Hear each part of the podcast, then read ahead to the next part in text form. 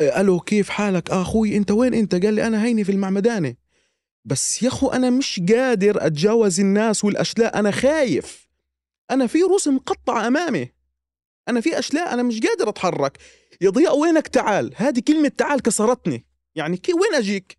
وين أجيك وأنا هان في إسطنبول؟ وين أجيك؟ هذه اسمها عقدة النجاة إنه أنا اليوم قاعد بحكي. أنا شو عملت حتى ربنا يرميني هون في إسطنبول واهلي موجودين في غزة؟ أنا مش قادر مش قادر أعمل أي حاجة. الشيء اللي, اللي خلاني يعني أكمل المكالمة قلت له لا اسمع أنت موجود في غزة ارفع رأسك. موجود في غزة شو بتحكي؟ قاعد أنت. بدك تعدي عن الشهداء وما تخبط عليهم. كمل طريقك. أنت موجود في غزة ارفع رأسك. أنت موجود في غزة. أنت في العزة والكرامة الناس بتتمنى مكانك. في يوليو تموز 2014 ارتكب الاحتلال الإسرائيلي مجزرة الشجاعية. اللي توصفت ساعتها إنها الأقصى على القطاع من سنين. ساعتها كان باهت دور الصليب الأحمر باهت لدرجة إنك ممكن بسهولة توصفه بالتواطؤ. كتب جاك دي مايو رئيس الصليب الأحمر في الضفة الغربية ساعتها رسالة بيقول فيها لا عجب أن يغضب الفلسطينيون. لم يتمكن الصليب الأحمر من حمايتهم. كان ضربا من الجنون أن نتحرك من دون حماية. صحيح. جنون إنك تتحرك من غير حماية. لكن الجنون الأكبر في إنك تسيبهم يموتوا. حلقة جديدة ضيفي فيها ضياء وادي. خليكم معانا. ضياء المشهد اللي انتشر بشكل كبير للصحفي وائل الدحدوح وهو بيصرخ وقت إصابته بيقول سامر اتصاب وينه سامر يا ولاد؟ نسقه مع الصليب الأحمر. أه صراحة المشهد ده استوقفني جدا لأنه أه هل كل هذه الاستغاثات والأصوات أه لو كان الصليب الأحمر يعني ما وصلتلوش الاستغاثة على التليفون لم تصل الاستغاثة لمدة ست ساعات وهو بيشوف صحفي آه، بينزف وكل العالم بيستنجدوا علشان يخرج آه، من المكان اللي هو متحاصر فيه؟ آه وما فيش إيد واحدة آه يعني اتمدت عشان تساعده على مدار 360 دقيقة. كل دقيقة فيهم كانت كفيلة إنها تنقذ حياته. بداية آه، يعني لو بدنا نحكي عن موقف آه، الصليب الأحمر موقفه كان واضح كان واضح من بداية الحرب. الحرب اللي بلشت في 7 أكتوبر. الصليب الأحمر كان موقفه واضح في 13 أكتوبر. سحب كل طواقمه يعني الصليب الأحمر بيشتغل بشكل إغاثي بشكل إنساني بشكل صحي. استجاب لدعوة الاحتلال في 13 أكتوبر. سحب كل طواقمه الطبية اللي بتقدم الخدمات الإغاثية والصحية للناس من شمال غزة. طبعا شمال غزة اللي هي غزة المحافظة والشمال من بيت حنون جباليا المحافظات الشمالية. الموقف اللي صار آه، مع سامر أبو دقة خلانا يعني نتأكد أكتر وأكتر من إنه الصليب الأحمر مش متخاذل هو شريك. يعني عشان نسمي المسميات الصح الصليب الأحمر شريك في في في الجرائم كلها مش بس ك كإنه كإنه مثلا ما أغاث ما أغاث سامر لا في, في أشياء كثيرة. الصليب الأحمر شريك مش متخاذل. هو اليوم ما بيقوم بدوره ما بيقوم بالمهمة يعني خلق الصليب الأحمر الغرب اللي اخترع الصليب الأحمر كانت مهمته إغاثة إغاثة ضحايا الحرب إغاثة الناس اللي بدها مساعدة. اليوم لما بنتوجه لك باتصال نتوجه لك برسائل نتوجه لك بمناشدة يعني اليوم إحنا بننزل مناشدات للصليب الأحمر بنقول لهم قوموا بواجبكم على الأقل يعني بالحد الأدنى. سامر أبو دقة على اللايف استشهد. تم اغتياله وكان مصاب. حاول يعني يعني يحبو مثل ما بيحكوا يحبو يعني هيك يعني يشد على حاله ويشد على الجرح تم استهدافه مرة أخرى. كان من الممكن جدا سامر يغطي الأحداث لبعد الحرب ويكمل حياته ويطلع على بلجيكا يشوف عائلته المغترب عنها لكن الصليب الأحمر رفض ذلك. طيب عملية استهداف الصحفيين دايما بنقعد نقول إنه آه الاحتلال بيستهدف الصحفيين لأن هم عينيهم آه، شهدة على الجريمة. وإن هم بيوثقوا آه، انتهاكات والإبادة الجماعية اللي قاعدة تحصل لل... للناس في غزة. لكن مع غزو الوسائل التواصل الاجتماعي كل واحد في غزة دلوقتي ماسك موبايل بقى صحفي وبقى ناقل ل... للأحداث المؤسفة اللي قاعدة بتحصل. طيب لماذا يتم استهداف الصحفيين برأيك؟ كل هذا الاستهداف وهو بيهم هم طبعا يعني شهود على الحقيقة لكن بالأخير كل واحد ماسك موبايل بيمارس دور صحفي وبينقل فلا سبيل له إن أنت تكتم كل هذه الأصوات وتطمس كل الحقائق دي والناس كلها بتنشر فهذا الجنون في استهداف الصحفيين إزاي بتشوفه؟ مشكلة الصحفي مش إنه نقل الخبر ولا إنه أداة للتوثيق مشكلة الصحفي إنه هو غزي اليوم الغزيين كلهم ما فيش عندهم الحد الأدنى من النجاح فالصحفي بيجمع تهمتين تهمة إنه هو فلسطيني غزي وتهمة إنه هو صحفي. فالاحتلال بيغتال, بيغتال الغزيين دون مبرر دون يعني دون أي تهمة. أنت اليوم فلسطيني أنت معرض للاغتيال معرض للاستشهاد. الصحفي بيتحول الأمر له لكابوس إنه حتى الحد الأدنى من النجاة مش موجودة. الاحتلال بدأ الحرب هذه بفكرة القضاء على الصحافة. غزة اليوم من مسمياتها مقبرة الصحفيين.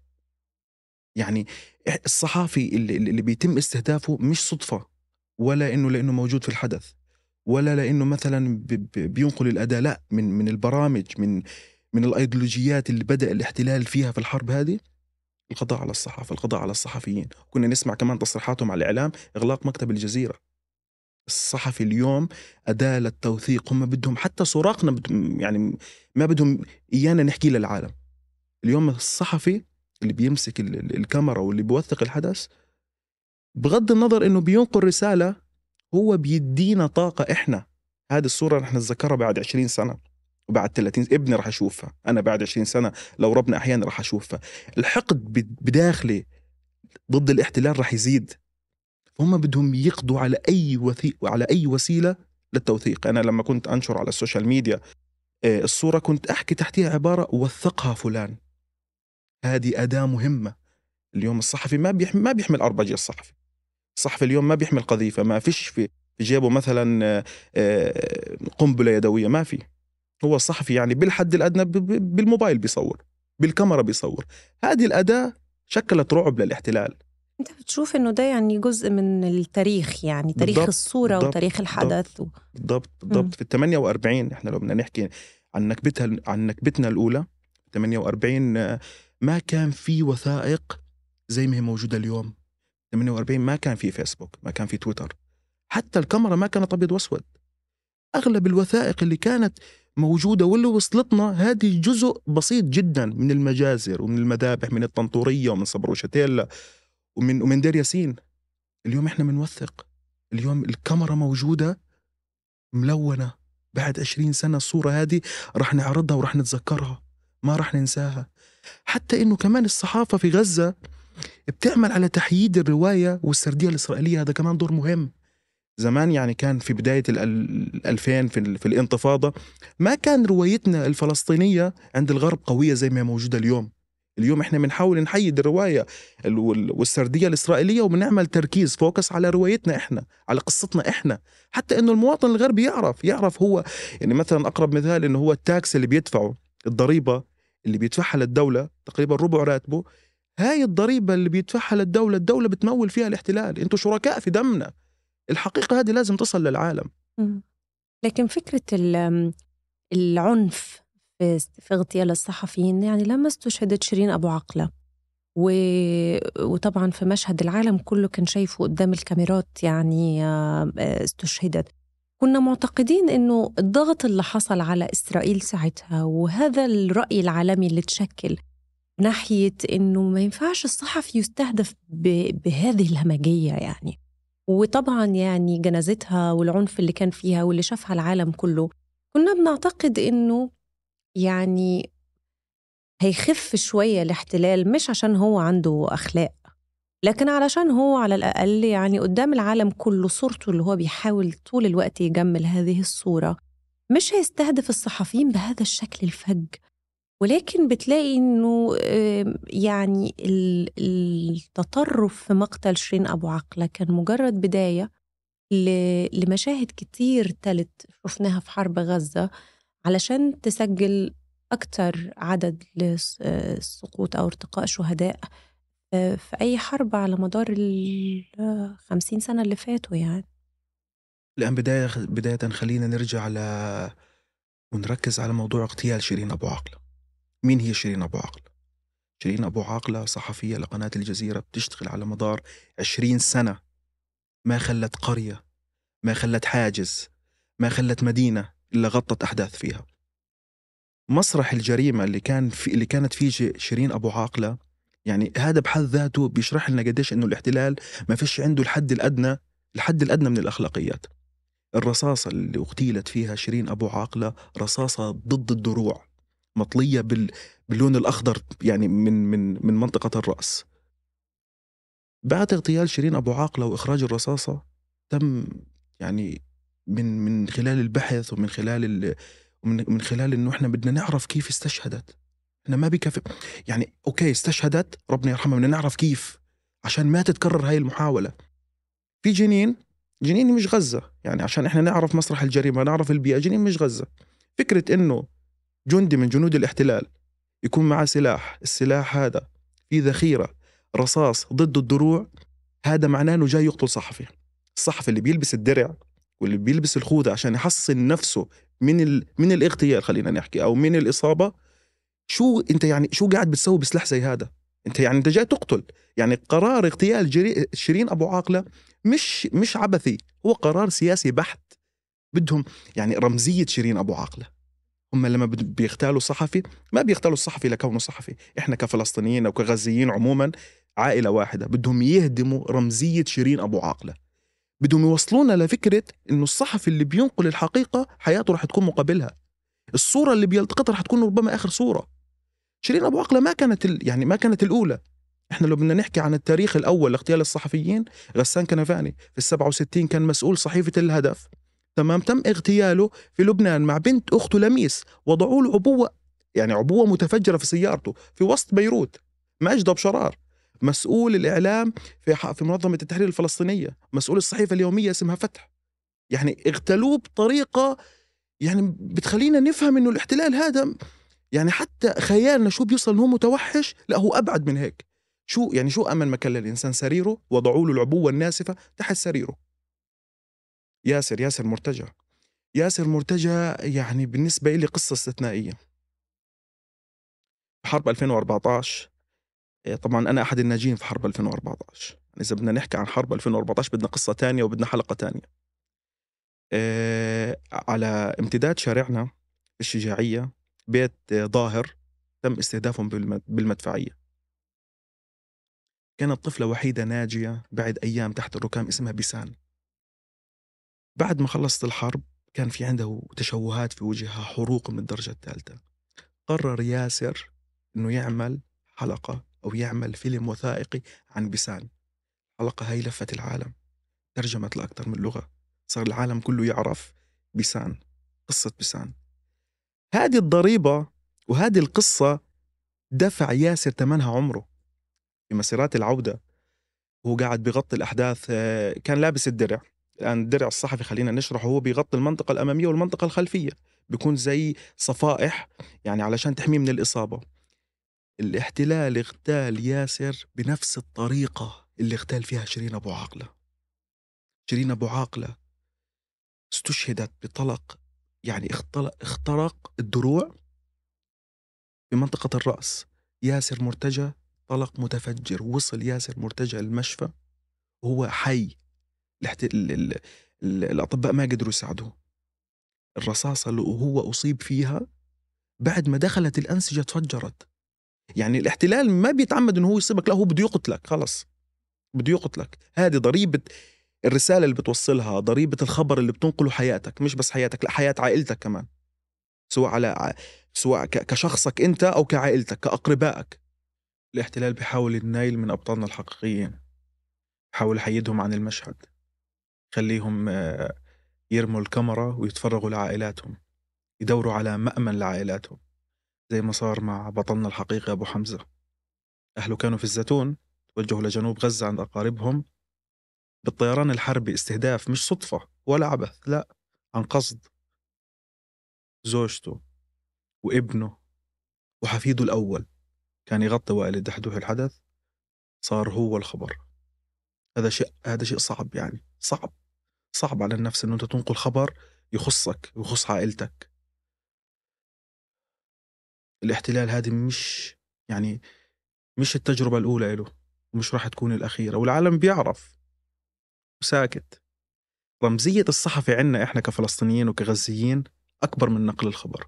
فكرة إنه أنت تمسك الكاميرا وتصور حدث أمام عينك هذا شيء صعب. بده مهنية عالية. ما الكل بيتمكن منه.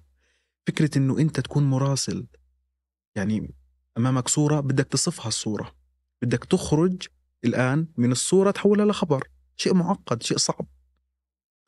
حاولت آه، أتواصل مع مع الصحفي أنس الشريف من خلال أحد الأصدقاء إنه يا جماعة بدي رقم أنس الشريف أنا طالع بكرة في حلقة بدي أوصل رسالة بدي أحكي معه ما عرفت شو أحكي معه بعد ما أخذت رقمه وسجلته عندي البطل. بطل حقيقي مش كرتون لا. بطل بطل حقيقي موجود.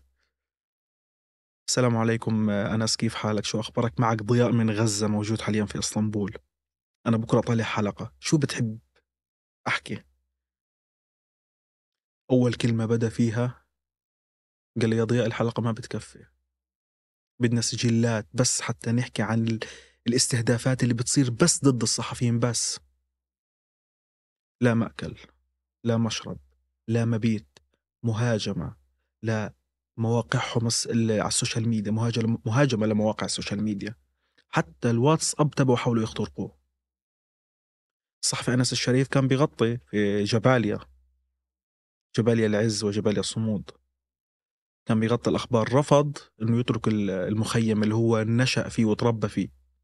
بيغطي الأخبار بيتنقل ما بين مراكز الإيواء وما بين مستشفى كمال عدوان والمستشفى الأندونيسي ومستشفى الأندونيسي حتى يغطي الأخبار. ويوثق الجرائم. أنس بيحكي لي بالتسجيل الصوتي يا ضياء آه بدنا سجلات بدنا سجلات حتى ننقل اللي بيصير. ما بتكفي حلقة. شو بدك تحكي بالحلقة؟ شو بدك تحكي؟ بدك تحكي إنه هم بيقتلوه طب ما العالم عارف إنه بيقتلوه أكثر من عشرين يوم ما أكل وجبة كاملة. ما بدل ملابسه. مكان يبات فيه ما فيه. الأداة الوحيدة اللي بيقدر يصور فيها جواله لأنه معاه SIM card الشريحة الإلكترونية.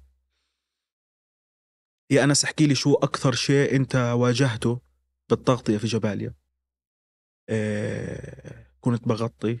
هذا على لسان أنس بتسجيل صوتي سجل لي إياه بين القذائف. كان ممكن القذيفة تصيبه وينقطع الاتصال مع أنس ويكون شهيد. وأنا أفكر إنه الإرسال اللي انقطع أدور على الخبر ألاقي إن أنس شهيد استشهد. ربنا يحميه ويحفظه أكيد. بيحكي لي إنه أسوأ خبر كانت أثناء تغطيته الإعلامية في جباليا للحرب لما تلقى خبر استشهاد والده. كان بيغطي الأخبار في جباليا في مراكز الإيواء اللي استهدفها الطيران المدفعي والحربي والقناصة. إجا ابن أخوه ابن أخوه الصغير. ابن أخوه الصغير اللي أصلا أبوه شهيد. إيه، أنس بيحكي له شو مالك يا عم؟ طفلي بيبكي مش قادر يحكي. قال له يا عم قصفوا الدار وسيدي استشهد. بحيرة أنس من أمره هل إنه يسيب المشهد ويوثقه ولا يروح يشوف والده؟ أكمل أنس التغطية. التغطية مستمرة. تحدي صعب صعب مش سهل أبدا. أكمل أنس التغطية. بعد ما صور المادة وأرسلها لقناة الجزيرة ونزلت بتقرير صحفي توجه إلى البيت المهدوم. حتى هاني الصحفي يعيش آلامه الشخصية. ألقى نظرة الوداع على والده. ودفنه وين؟ دفنوا في المدرسة اللي كان يغطي فيها الخبر. ما في مدافن ما في وسع. دفنوا في المدرسة دفن والده في المدرسة إنه ما في مقابر أصلا. أنس الشريف هو بينعى والده على تويتر خرج في مقطع صوتي بيحكي للعالم شو صار معاه. آخر شيء كتب هاشتاج بسيط. التغطية مستمرة رسالة بدها توصل للاحتلال. نفس الموقف اللي عمله الصحفي وائل الدحدوح لما حاولوا يكسروا إرادته وحاولوا يقتلوه معنويا. الصحفي وائل الدحدوح ذكي فهم الرسالة. كان كتير يبكي في في في مجزرة ال ال في مجزرة الشجاعية في حرب 2014 كان يشوف المشاهد يبكي ما يقدر. المرة هذه هي المرة الوحيدة اللي وائل الدحدوح برر دموعه. كانت دموعه بتتساقط على جثة ابنه. كان يأشر على الكاميرا ويحكي. بدهم يقتلونا بدهم ينتقموا منا عفوا بدهم ينتقموا منا في الأولاد. معلش. نفس الرسالة. مؤمن إشرافي مؤمن إشرافي مراسل قناة الجزيرة. 21 من عائلته إمه وإخوانه. محمد العلول أربع أطفال. هذا هذا كابوس يعني سلسلة لا منتهية. يعني صراحة كان جدا مؤلم المشهد اللي, اللي وقف فيه لم أشلاء أولاده الأربعة. آه، أطفال يعني استهدف الاحتلال بيتهم عقابا آه، لكل صحفي على الصورة اللي بينقلها. و... وزي ما أنت قلت ده شيء مهم جدا فكرة قتل الرمزية. لأنه لأنه ياسر مثلا أنا معرفتوش غير لما استشهد. آه لكن فكرة إنه برضه استشهد آه، بتلاقي إنه المسيرة بتكمل إنه أنا ما كنتش أعرف مين ياسر مرتجى رغم إن إحنا يعني نعمل في نفس المجال لكن هو في مكان وإحنا في مكان. وإلا بتلاقي قصته بقت رمزية لكتير من الصحفيين وقصة ملهمة لكتير من الصحفيين إن هم يكملوا. فإحنا لما بنقول إنه قتل الشهود لا يعني قتل الحقيقة دي مش مش كلاشيهات يعني بنحطها.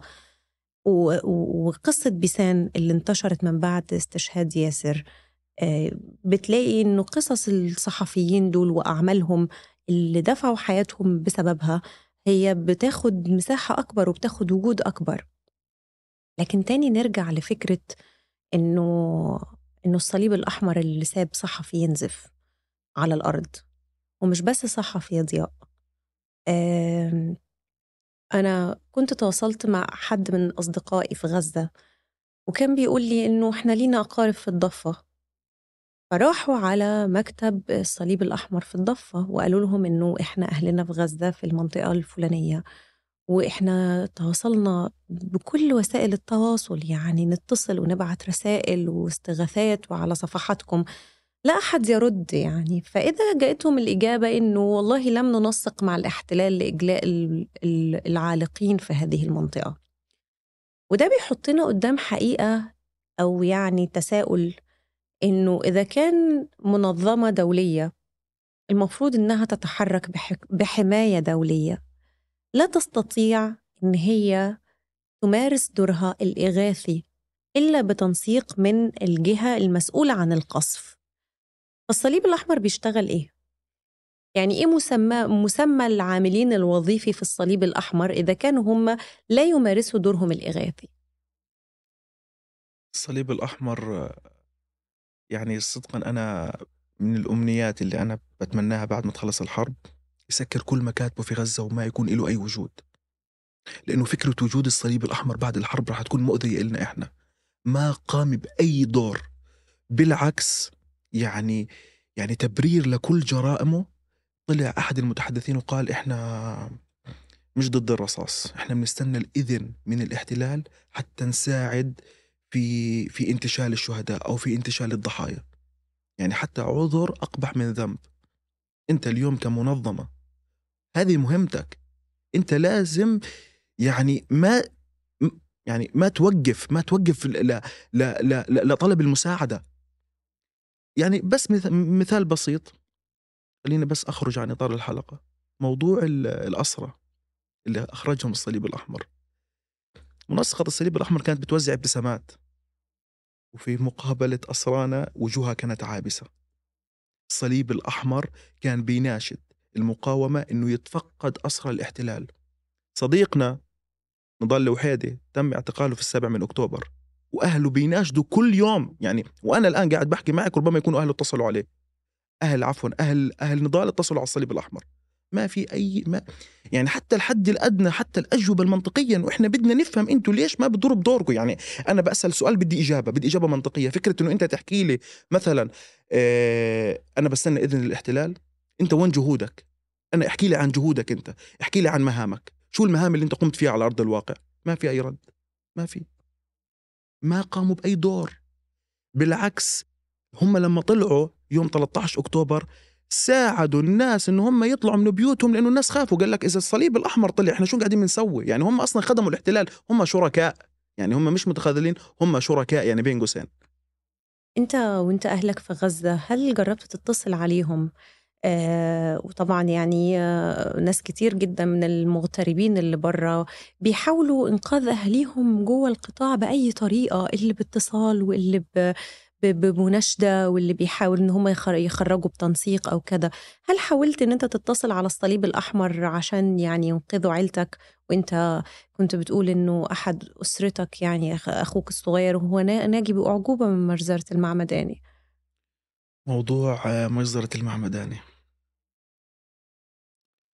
في بداية الحرب كان كان القذائف المدفعية بشكل مرعب على على عنا على الأحياء الشجاعية ما بين مثلا التركمان الشجاعية التفاح. فأهلي خرجوا من البيت هذا بنسميه إحنا نزوح داخلي عندنا. من البيت لدار سيد إنه يعني مكان مكان مكان آخر. يعني هذا القهر اللي أنا مش ملاقي طريقة لتفريغه. مشفى المعمداني. هذا الخبر. فكرة إنه أنا أسمع الاسم بس مشفى المعمداني بتذكر كل شيء. بعد السابع من أكتوبر الاحتلال الاحتلال استخدم معنا نفس الطريقة اللي استخدمها في حرب 2014 قصف مدفعي مكثف على الشجاعية ما بين تركمان ما بين حي جديدة عنا ما بين التفاح ما, ما بين أحياء متفرقة من الشجاعية شجاعية كبيرة مش منطقة صغيرة يعني هي بوابة غزة الشرقية. أهلي نزحوا نزوح داخلي تحت تحت القذائف على دار سيدي على مكان قريب منهم لأنه يعني آمن ولو بالحد الأدنى. إحنا في الحرب بندور على الوهم. فكرة إنه أنت تحمي نفسك. إنه أنت يعني ربما المكان هذا يكون آمن ربما لا ما, ما في أمان ابدا. فحكيت مع أمي مكالمة دولية قلت لها يا أمي روحي على مشفى المعمداني. أنا بتصوري إنه هاي مشفى جنبها كنيسة. ربما الاحتلال ما يقصف المسجد أو عفوا يقصف المسجد بس ما يقصف الكنيسة. كنيسة يعني هو بيكرهنا إحنا كمسلمين. بيحكي إنه هم منفتح على الديانات وشعب الحريات وشعب الديمقراطية. خلص إحنا بدنا نروح نتخبى في الكنيسة بدنا نتخبى في المشفى. أمي قالت لي لا. أصريت عليها قالت طيب تمام يا ضياء حاضر. أخي بها أنا بحس عنده نبوءة. ما بعرف شو سببها.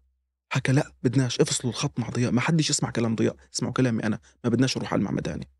فعلا. إيه أخي على طلع من البيت حكى لبهاء بدي أروح بس على مشفى المعمداني أشحن الجوال. قال له تروحش.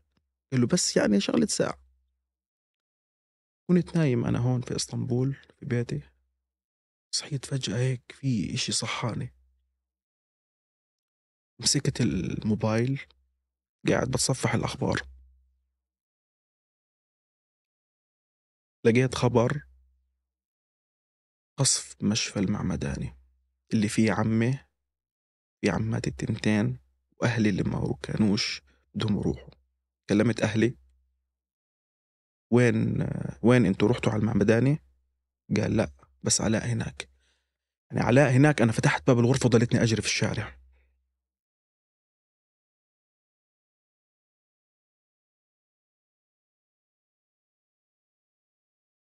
أنا كلمت أخوي دولي وبتعامل معاه على إنه شهيد. وأنا خايف وأنا خايف إنه ما يرد. ألو كيف حالك؟ أخوي أنت وين؟ أنت قال لي أنا هيني في المعمدانة. بس يا أخو أنا مش قادر أتجاوز الناس والأشلاء أنا خايف. أنا في روس مقطعه أمامي. أنا في أشلاء أنا مش قادر أتحرك. يا ضياء وينك؟ تعال. هذه كلمة تعال كسرتني. يعني كي وين أجيك؟ وين أجيك وأنا هان في إسطنبول؟ وين أجيك؟ هذه اسمها عقدة النجاة إنه أنا اليوم قاعد بحكي أنا شو عملت حتى ربنا يرميني هون في إسطنبول وأهلي موجودين في غزة؟ أنا مش قادر مش قادر أعمل أي حاجة. الشيء اللي, اللي خلاني يعني أكمل المكالمة قلت له لا اسمع أنت موجود في غزة ارفع رأسك. موجود في غزة شو بتحكي؟ قاعد أنت. بدك تعدي عن الشهداء وما تخبط عليهم. كمل طريقك. أنت موجود في غزة ارفع رأسك. أنت موجود في غزة. أنت في العزة والكرامة الناس بتتمنى مكانك. أنا صبرت أخوي بالحد الأدنى علشان يتجاوز الموقف. بعد ما خلص أنا دقيت الباب على جارنا التركي بكل قوة وقعدت أبكي بشكل منهمر. أنا قعدت أبكي بشكل منهمر. وهو أخويا ناجي. أخويا الحمد لله نجي يعني. لكن قعدت أبكي بشكل منهمر. ما قدرت أتحمل. ما قدرت أتحمل إنه كان ممكن أخويا يكون قبر عاجل. إنه كان ممكن يتقطع. كان ممكن إنه ما يكون في له جثة أصلا يعني. كان ممكن يكون إيده في جهة وراسه في جهة. ما, ما, ما تحملت. وهو ناجي. كلمت صاحبي عبد الله قلت له قلت له يا عبد الله يعني اليهود؟ قلت له يا عبد الله اليهود بدها تقتل أهلي. هذه محاولة كانت هذه محاولة كانت لاغتيال أهلي. الهدف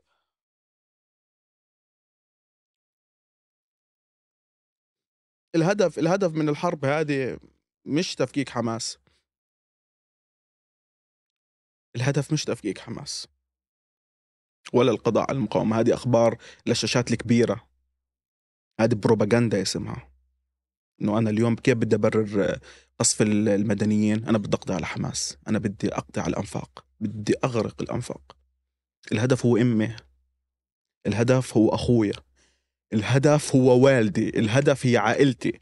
الهدف هم الغزيين. هذه هم هذا يعني هذا هو الهدف الرئيسي. الاحتلال بده يقتلنا. يعني مش ما بده إيانا. ما ما بده إيانا في فلسطين. خلص بده يودينا على سيناء بده إيانا نتعامل مع موتنا على إنه خبر عادي.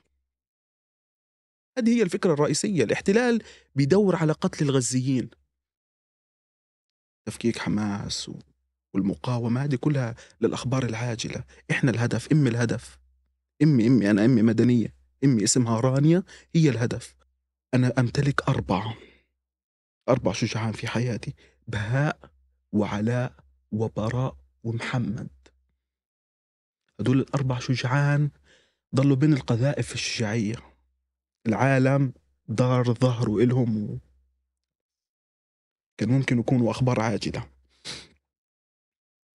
هدول الأربع شجعان. أنا لما أحكي عن فلسطين بحس حالي متطرف. ما بحكي بشكل إنه عادي. لا لا. ممكن خطابي يكون عنيف حتى على السوشيال ميديا. خطابي بيكون عنيف كتير. عنيف يعني بحكي عن بلدي بحكي عن غزة قاعد أنا. ما بكون يعني بحس إنه أنا متعط يعني متعصب ومتطرف زيادة عن اللزوم. الاحتلال بده يقتل أهلي. كثير كنت أنزل على تويتر. أغلب الكلام اللي كتبته على تويتر كتبته الدموع تتساقط على الشاشة. ماذا يريد العالم من عائلتي؟ ماذا يريد من براء وعلاء وبهاء ومحمد؟ ماذا يريد من أبي؟ ماذا يريد من أمي؟ اليوم العالم كله شريك في قتلنا. يعني إحنا اليوم لما بنحكي على 48 مين قتلنا؟ الاحتلال. لكن اليوم اليوم في هذا الوقت في هذه الحرب في السابع من أكتوبر العالم كله العالم كله بده يقضي على أهلي أهلي هم الخبر أهلي هم أهلي هم الهدف. وجودهم يرعبهم. يا أنا يعني قادره ألمس الحرقه الشديدة. اللي في كلامك وانت بتشخصن القضية. وده حقك تماما. وحق كل واحد إن هو يتكلم عن عيلته وعن أهله وعن أسرته وعن صحابه وعن كل قريب ليه. كأنه هو كل الحكاية. يعني الكلمة اللي انت بتقولها دي كلمة يمكن بيفكر فيها مئة ألف واحد إنه الاحتلال عايز إيه؟ من عيلتي. الاحتلال عايز يقتلني أو يقتل أسرتي بشكل شخصي فهل أنتوا بتبصوا للأمور كأنه يعني خصوصا أنت لأنك بره ألمك أكبر من الناس اللي جوه اللي هي يعني بتصبر نفسها بإنه لو رحنا هنروح شهداء يعني هل بتشعر إن الأمر شخصي إلى هذا الحد؟ يعني بتحس إنه الموضوع مسك بشكل شخصي جدا إلى هذا القدر ولا وقت الأزمات والحروب والأحداث الكبيرة لما بنلاقي ناس عندها شهداء بيقول لك اللي بيشوف مصيبة غيره أو بلوة غيره بتهون عليه بلوته. فأنت إزاي بتتلقى كل الأخبار بتاعة الشهداء؟ اللي أنا شايفاها مش بتصبرك. إنه يعني مش مصبراك إنه آه، أهالي شهداء في في ناس شهداء بس أنا عيلتي آه، لسه موجودين. أنا شايفاها إن هي مزودة وجعك ومزودة ألمك. يعني بالنسبة إلي أنا بعتبر العائلة خط أحمر. أنا خلال حياتي تنزلت على شغلات كتير مشان عائلتي مش مستعد أبدا يموتوا ولا يكونوا أخبار عاجلة. أبدا. وجودنا إحنا أصحاب الأرض الأصليين أحيانا بحسوا أهم من موتنا. العالم تعود على موتنا. لكن أنا لازم أضل عايش وجودي رعب للاحتلال. أنا عائلتي ست أرواح الآن في غزة في الوقت اللي أنا بحكي معك فيه. ممكن أطلع من القاعة هون يصلي خبر استشهادهم. للأبد خلص. انتهت القصة. الاحتلال أراد القضاء على ست أرواح. أنا بدي أشخصن الموضوع. آه بدي أشخصن الموضوع. لو تم اغتيال عائلتي أنا بدي أصير أعد الأيام والليالي عشان أشوفهم بالجنة. مش راح أسمح لحالي أعيش فترة بسيطة من الزمن. أنا عايش مشانهم أنا تغربت مشانهم. أنا تغربت مشان مشان يعني لمين اليوم أعيش؟ لمين؟ لأحلامي ما بدي أحلامي. ما بدي أعمل أي شيء في الحياة بيخليني أصل لأي درجة. ما, ما بدي خلص. الزمن راح يتوقف عندي ما, ما بديش. فكرة إنه العالم بيتعامل مع الغزة على إنه أسطورة هذه لازم لازم نهدمها. إنه العالم بيشوف الغزة بصوره بانورامية كبيرة جزء منه صامد وجزء منه بيحب الحياة. لا إحنا بنحب الحياة وبدنا نعيش 20 و30 و40 سنة. وما بدي أشوف صورة أمي في الخيمة بدي أشوف صورة أمي وهي متخرجة في الماجستير أمي اللي كملت تعليمها بعد 40 سنة. بدي أشوف صورة بهاء أخويا وهو قاعد بتخرج من الجامعة الإسلامية اللي هدمها الاحتلال. هذه الصور اللي بدنا إياها صور الأشلاء. إحنا شبعنا أشلاء خلاص ما بدنا. بدنا نكمل حياتنا بشكل طبيعي. خاوة عن الاحتلال. هذه كلمة خاوة كلمة غزية مشهورة على فكرة وأنا اليوم بحكيها. للناس اللي مش عارفين خاوة خاوة دي يعني غصب عنهم من تحت من من حباب عينيهم يعني.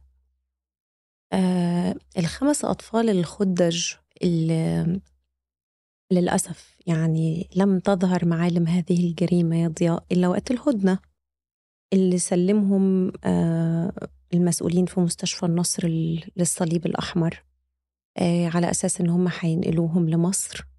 ولكن لما حصلت الهدنة دخلوا المستشفى لقوا إنه الأطفال بقايا أجسادهم متحللة. لما الصليب الأحمر بيمتنع عن انتشال صحفي أو مدني ممكن نقول إنه شريك. زي ما أنت قلت يعني على حد تعبيرك أو إنه متواطئ عشان هذا الصوت الصحفي يعني لا يخرج ل... للعالم يعني. لكن إزاي أنت بتشوف مشهد ترك الأطفال اللي هم يعني ما شافوش أي حاجة من الحياة يعني ما شافوش نور الدنيا لسه يموتوا هذه الموتة البشعة؟ اليوم في هذا اليوم يوم الجمعة 77 للحرب. قديش عدد الشهداء وصل؟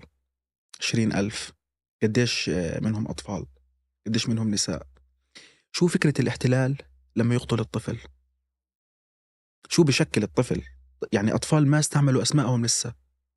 ماتوا شهداء.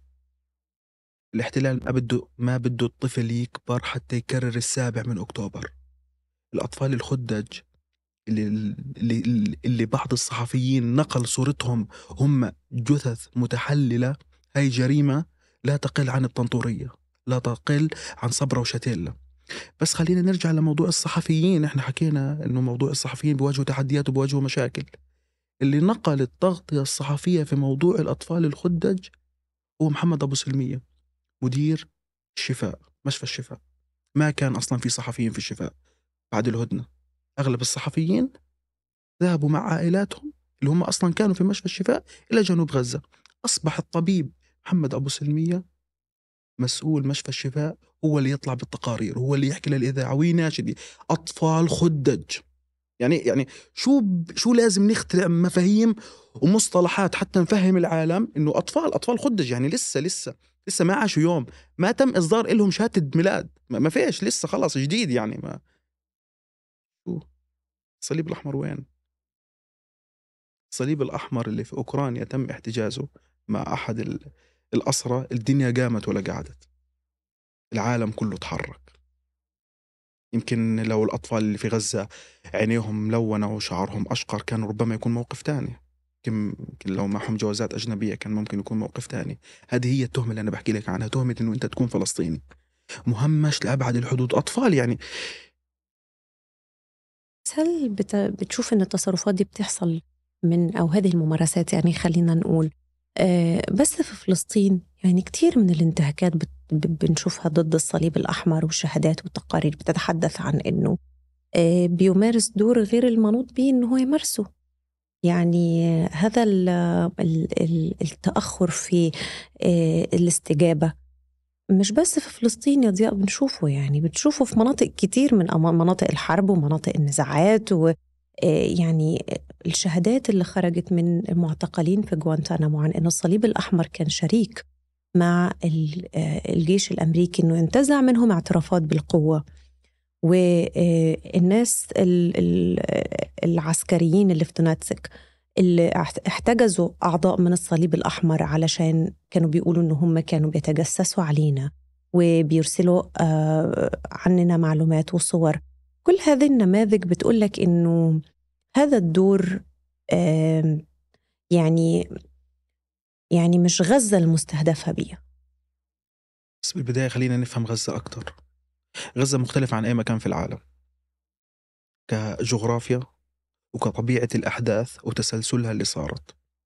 اليوم إحنا في منطقة نزاع ما بمر سنتين ثلاثة إلا حرب إلا عدوان إلا اشتباك إلا قصف إلا شهيد.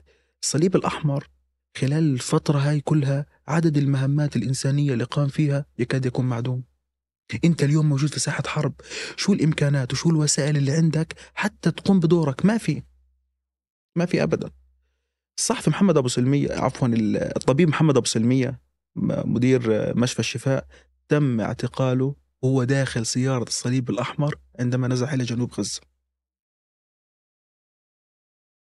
فكرة إنه أنت توقف الصليب الأحمر بغض النظر عن هوية الإنسان اللي جواه كان طبيب كان صحفي شو ما كان إنه أنت تطلعه من السيارة وتعتقله هذه جريمة هذه جريمة. بايدن كان في في الأراضي المحتلة في آخر زيارة له سأل واحد الصحفيين قال له ما ردك سيد الرئيس على انتهاكات الاحتلال والجيش الإسرائيلي في حق المدنيين؟ رده كان بس جملة بسيطة يعني أنا كل ما بتذكر الرد هذا يعني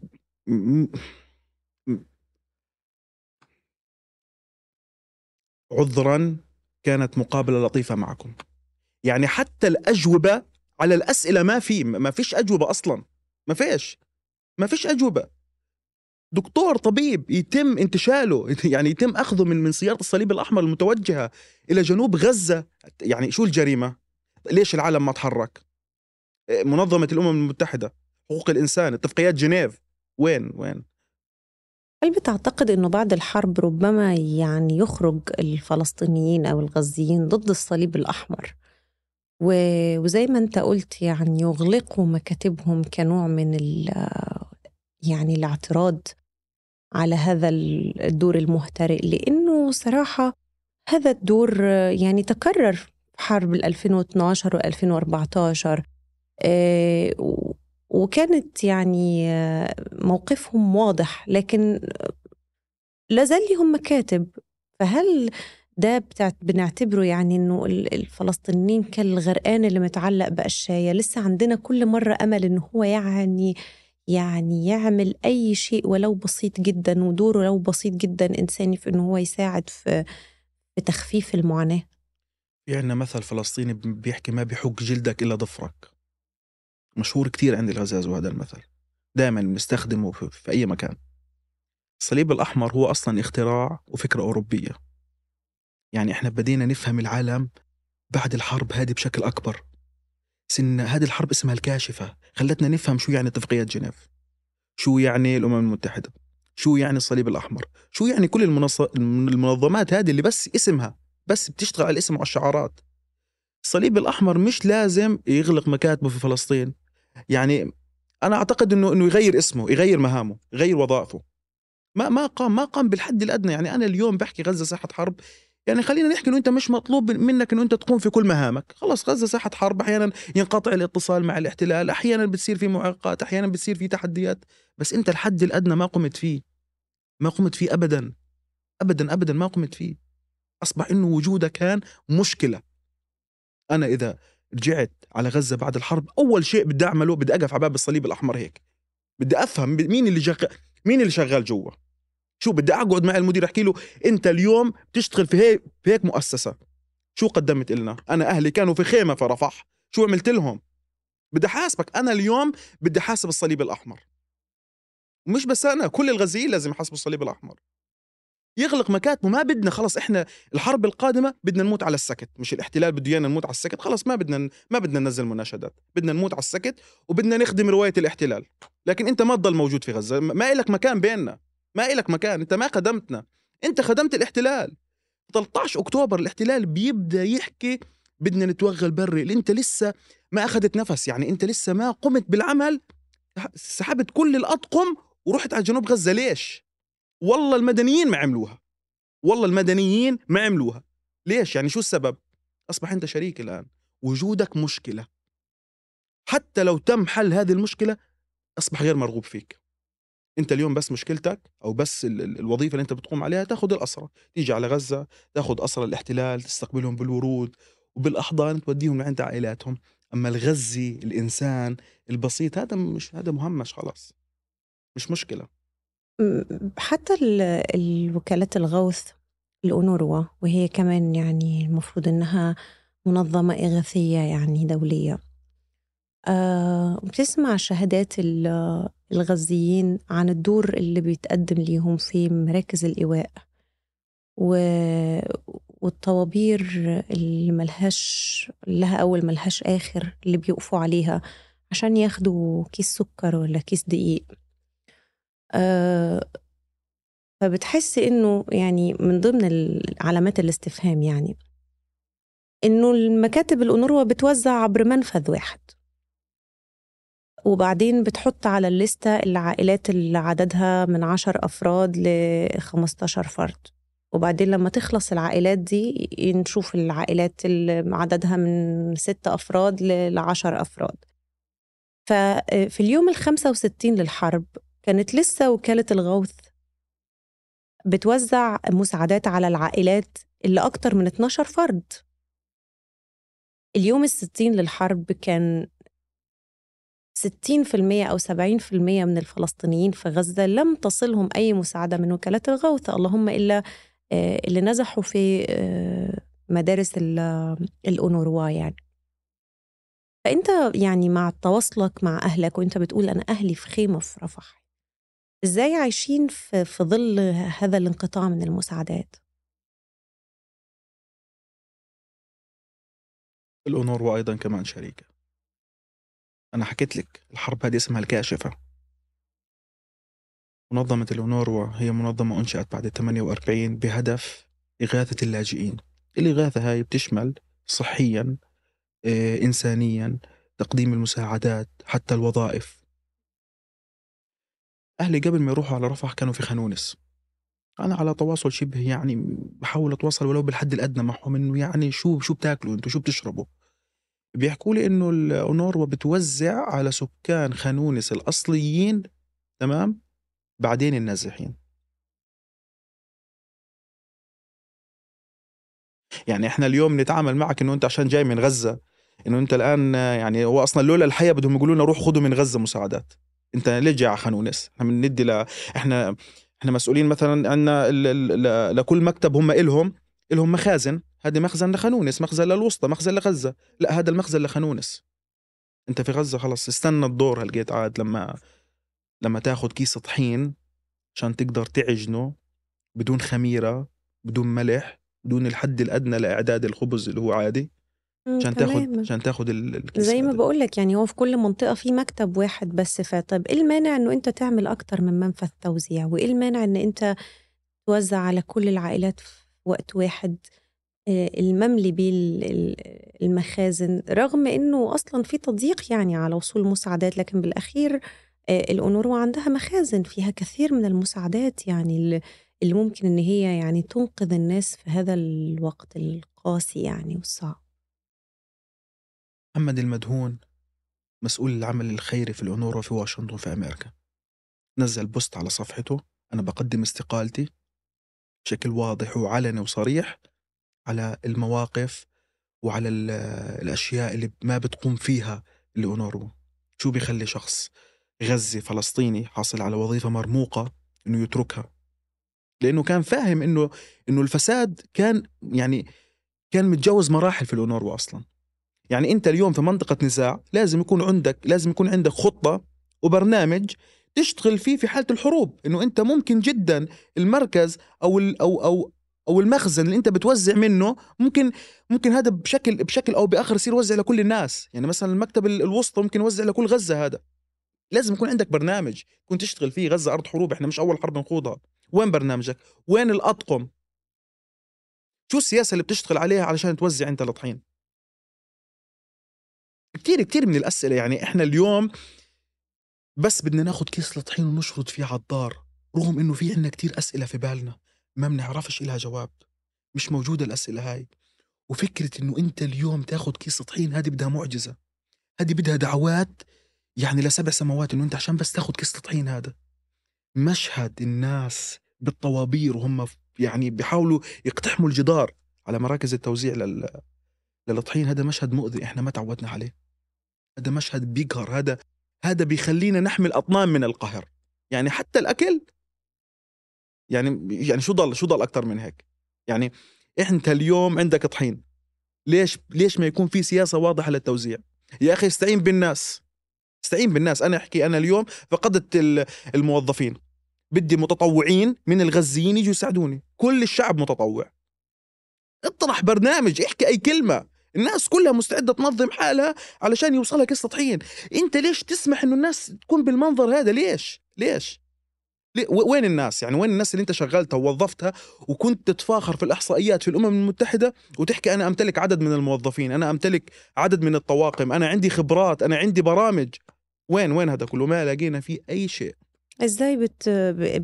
بتطمن على إنه عيلتك بيدبروا أمورهم وبياكلوا وبيشربوا وبيعني بيوصل لهم الحد الأدنى من المقومات الحياة؟ إيه برضو هذا الموقف رجعني للمعمداني كل كلمة بتحكيها برجعني لقصة اشتد الجوع على أهلي وما كان في أكل بالمرة في البيت. أنا عندي أخ صغير اسمه محمد لطيف كتير وجميل. يعني تتعب وأنت بتحكي دمه خفيف. زي يوسف اللي شعره كيرلي. بس الحمد لله أنا أخي لسه لسه ما تحول لخبر عاجل. الحمد لله. جاع محمد بده ياكل. ما في أكل في البيت. والدي في الزاوية. والدي في الزاوية قاعد ما بيحكي. مش عارف. خجلان يبكي خجلان أمي بتقول لي أبوه كان خجلان يبكي قدامنا مش قادر مش قادر يعني مش قادر يعمل شيء الوحيد اللي كسر المعادله معادلة الصمت اللي كانت موجودة كان براء أخوي. براء اخويا هو الوحيد فينا اللي عنده جرأة على كتير شغلات عندنا بحر في غزة بحر كمان جميل الناس لازم تيجي تزور لما بعد الحرب. براء بيسبح مسافات. هو أي نعم ربما يكون مشاغب في المدرسة بس قوي جريء وقف. أنا بدي أطلع أجيب خبز. كان في احزمة نارية في المنطقة. أمي شدته يعني ضلك. قال لا أخويا بدوش يموت من الجوع. طلع وجاب أربعة رغفة أربع ترغفة لست بطون. كلهم كيف بدنا ناكل وأخونا جعان؟ تعال يا محمد كل. أربع ترغفة في ظل أحزمة نارية ولد عمره 17 سنة زي الوردة. ما تحملش يشوف أخوه جعان ما تحملش. كان بيبكي. بدناش نموت جوع ما, ما بدنا نموت جوع. أنا بدي أطلع بدي أخلي خلقة من تحت الأرض خبز وأجيب لأخويا ياكل. كنا كنا على أعصابنا يمكن ما يرجع براء يمكن ما يرجع. عدوا رجع عدوا رجع ساعة ساعتين ثلاثة عدوا رجع. توقف الحرب لا قلت إن شاء الله توقف الحرب. يمكن آه، شوية بس هو بعيد عدوا رجع. ست ساعات كان أربعة رخفة بعد الحدث هذا سألنا براء. قلنا له من وين من وين جبت, جبت العيش؟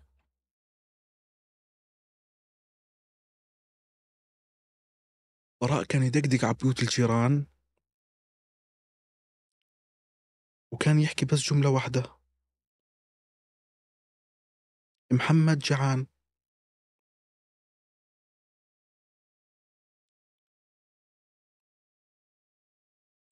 براء أخوي بيقول لي أنا ولا مرة تحولت لمتسول. بيقول لي أنا قعدت أشحت من الناس. بيقول لي أنا في زلمة عيط له قلت له مشان الله بس أربعة بس بس أربعة بس. هيك بقول لي أربعة بس.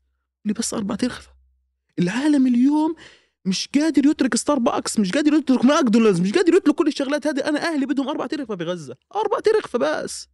ولد عمره 17 سنة. كمان المصيبة في الموضوع إنه أنا أهلي ما ما طلعوا ما, ما طلعوا ما طلعوا من غزة. ما بيعرفوش شيء برا غزة. بيعرفوش لا ماكدونالدز ولا كي إف سي ولا الشغلات هذه. ولا معهم جوازات سفر كمان. ولد ما شافش شيء من الدنيا بدور على أربع ترغفة وليونوروا قاعدة مخزنة الطحين عندها وبتوزعه ربما يكون بشكل, بشكل مزاجي هيك خلص. ربما يكون جايهم الأوامر من الاحتلال. إحنا بنتوقع كل شيء من العالم. كل شيء. ما يعني ما في ما في أخلاقيات ما في إنه والله ممكن لا لا كل شيء بنتوقع. كل شيء. يمكن اللي بيدير الأونروا واللي بيدير كمان الصليب الأحمر يكون مساد كل شيء بنتوقع. هذه الحرب كاشفة خلتنا نعرف إحنا شو عند الناس. بدهم إيانا نموت. بشكل هادئ. بشكل بسيط. هل عندك أي رسائل من إخواتك بتتواصلوا فيها أو يعني بتسمعها من وقت للتاني لما ينقطع الاتصال؟ إيه حتى لو صوت يعني بس يطمنك. لما لما ينقطع الاتصال هذه مشكلة تانية. إحنا بندعو كل صلاة يا رب يرجع الاتصال يا رب يرجع الاتصال. ولما يرجع الاتصال بيكون بيحمل أطنان من ال... من الألم ومن العجز. أكتر مكالمة بسمعها كل يوم مكالمة أخويا الناجي من مزرعة المعمداني حتى أهيئ نفسي نفسيا إنه ربما أفقد واحد منهم. أنا عندي أربعة. ويعني يمكن واحد منهم يروح. يمكن قناص يقنصوا قذيفة بالصدفة. بسمع صوت أمي. أنا بحكي لأمي لما يجي الإنترنت سجلي ضلك سجلي. احكي لي احكي لي احكي لي شو شو طبختي شو عملتي شو سويتي يما؟ تمام احكي لي شو بدنا نعمل بعد الحرب؟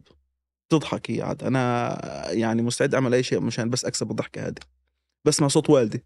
والدي بتمسخر بيقول لي يابا طلعنا عندك يابا من زهقنا من غزة الموت قاعد وكذا. قدم يقول لي لا خلص ضايلين إحنا. ضايلين إن شاء الله بعد الحرب نروح على مصر نغير جو ونرجع. تسجيلات صوتية أنا بحولها لمذكرات يومية. نشرتها باسم السيرة الذاتية لغزة على مدونة كتبت فيها عن خالي كتبت فيها عن خالاتي اللي صاروا جثث. التسجيلات الصوتية هذه أنا بنام عليها أقسم بالله العلي العظيم إنه أنا بنام على التسجيلات الصوتية. بنام هيك بسجلها بفتح التسجيل عفوا وبضل أسمع فيها هيك وبنام.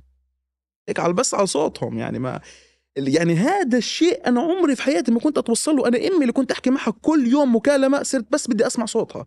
بلاش. صرت بس بدي أشوف إنه يوصلها المسج تبعي صحين خلص هم عايشين الآن. لو كان في إلي رسالة للعالم الرساله هذه بتقول ما حدا يبعث لنا أي حاجة. حتى الجيوش ما بدنا. خلص أنتوا أرفعوا إيديكم من القضية الفلسطينية هذه مسؤوليتنا إحنا. ما بدنا أي شيء من العالم. ما بدنا أي شيء. ب 48 بعثتوا لنا يعني أسلحة مصدية المرة هذه ما ما تحرك أي حد ما, ما تحرك. كيف؟ كيف كيف اعتدت المشهد؟ كيف؟ ما بدنا منك أي شيء. هذه المرأة اللي كانت تصرخ في المشفى قبل أيام وتحكي ما بدنا شيء من العرب. أنا صوتي بضم صوتي إلها ما بدنا شيء من العرب.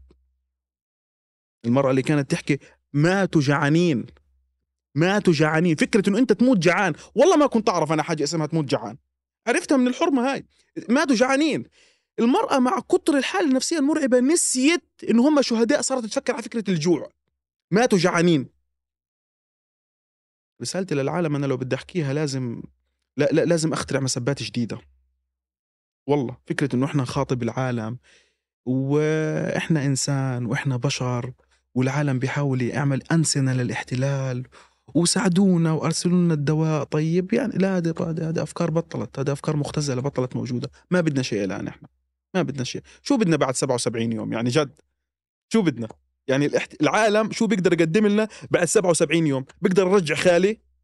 إذا العالم بيقدر يرجع خالي أنا موافق. خلص تمام. أنا مستعد أقبل أي شيء من العالم. بيقدر يرجع بلاش يرجع خالاتي يرجع جثث خالاتي حتى أمي تشوفهم. ما شافت ما شافتش إخوانها. يعني شيء غير منطقي. بناية من ست طوابق تصير بالأرض حفرة. ليش؟ شو السبب؟ شو الداعي؟ هيك خلص لو قلنا قبل ما نقفل نسمع صوت أخوك. هذا التسجيل أنا سجلته علشان يكون حاضر. عشان في يوم من الأيام لو بدي أكون على منصة أو لب أو لما بدي أكون في برنامج أو لما بدي أكون أصل لجزء من أحلامي سمعوا للعالم. أنا أحلامي عظيمة أنا غزي عندي أحلام وبدي أعيش. شاركت في World Youth Forum منتدى شباب العالم اللي في مصر. كنت representative عن فلسطين متحدث بمؤتمر قمة السلام العالمي هون في تركيا. حصلت على دعوة لمشاركة في برنامج اسمه Community Solution مقام في واشنطن مدعوم من وزارة الخارجية الأمريكية. كان المفروض أنا أروح أشارك فيه بدايه بداية السنة القادمة لكني اعترضت. هذا التسجيل اللي راح تسمعوه الآن يمكن في يوم من الأيام أنا أسجله. عفوا أحكيه وأخلي العالم كله يسمع برضه خاوة في الأمم المتحدة أو في محكمة العدل الدولية في لاهاي. هذا التسجيل بده يلف العالم. أنا ما سجلته من فراغ وما سجلته إلي بس. هذا التسجيل في يوم من الأيام بده يسمع مسؤول الصليب الأحمر. وين كان؟ وين كان؟ وين كان بعد الساعة 12 في الليل من مجزرة المعمداني؟ وين كان؟ راح أسمعكم التسجيل الآن. أنت كفاية رنت علي وهي بالطريق على الدار. عندي ثاني رنت. قبل شوية وف- وطفى. يعني وطفى معها مش عارف. يعني بخير بس مش عارف وين. طيب خلص المهم هي- خلص خلص ما, ما تقلقش يا أخو. المهم إنه أنت خليك يا أخو محل الناس. هم طالما ضربوا مرة مش حيضربوا كمان مرة. وين في ناس يا أخو؟ اياك اياك إياك تطلع على الساحة. إياك. لا لا مش طالع أنا على الساحة بس. ضل عم تسالني في المعمداني بيوصل وين؟ المهم الناس اللي حواليك كتار آه مليانين يا اخو مليانين؟ مليانين. آه آه طيب خلص خ... ولا خلص ولك ولك شد حيلك هي. خلص معلش معلش معلش معلش مع الخوف. خلص معلش معلش معلش. ماشي ماشي ماشي. يا أخو. خليك مع الناس. اسمع تطلعش على الساحة. لا مش طالع مش طالع. إلا لما يطلعوا الناس كلهم. آه, آه أيوه بالضبط. خليك مع الناس. مش عدوا لما يجي إسعاف تروح تتفرج تروح تصور. لا. لا لا مش مصور حاجة بدي ادور خلص ولك ولا هي. يقول لك اطلع الإدارة. وين وين تروحوا؟ مش عارف. طب اسمع بت- بت- بتعرف بتعرف لحالك تروح على الضاء تروح عند رصيدي؟ بتعرف لحالك تروح عند رصيدي؟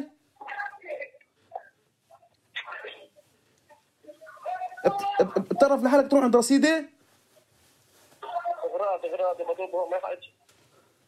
علاء قطع الاتصال مع علاء. بعد المكالمة هذه بعد مجزرة المعمداني اللي عمي طلع فيها مصاب كمان. أنا ما ذكرت المعلومة هذه. عمي مصاب بشظية في الوجه وابنه الرضيع كمان مصاب بإيده. علاء الآن في مشكلة إنه كيف بده يترك المعمداني وين بده يروح بعد الساعة 12 بالليل؟ أو بعد الساعة 11 وين بده يروح؟ المعمداني بعيد عن دار سيدي تقريبا نحن بنحكي كيلو ونص متر. في وقت إحنا لو الواحد فيه حط إصبعه هيك بس في شارع الوحدة عفوا شارع عمر المختار اللي هو أصلا الشارع الرئيسي لل- للمعمداني ما راح يشوفه أحزمة نارية بعد القصف. نجا أحد الناجين. شهادة أحد الناجين من غزة. لحتى الآن ما بنعرف شو يمكن بعد ساعة يكون. بتمنى إن أنتوا تقابلوا قريب جدا وتتلموا وانتوا بخير. مش ناقص منكم حد ومش فاقدين حد. وشكرا نورتنا يا ضياء. صحيح إن المؤسسات الإنسانية أثرت كتير في حقهم فما تأثرش أنت طمن عليهم. بث حديث.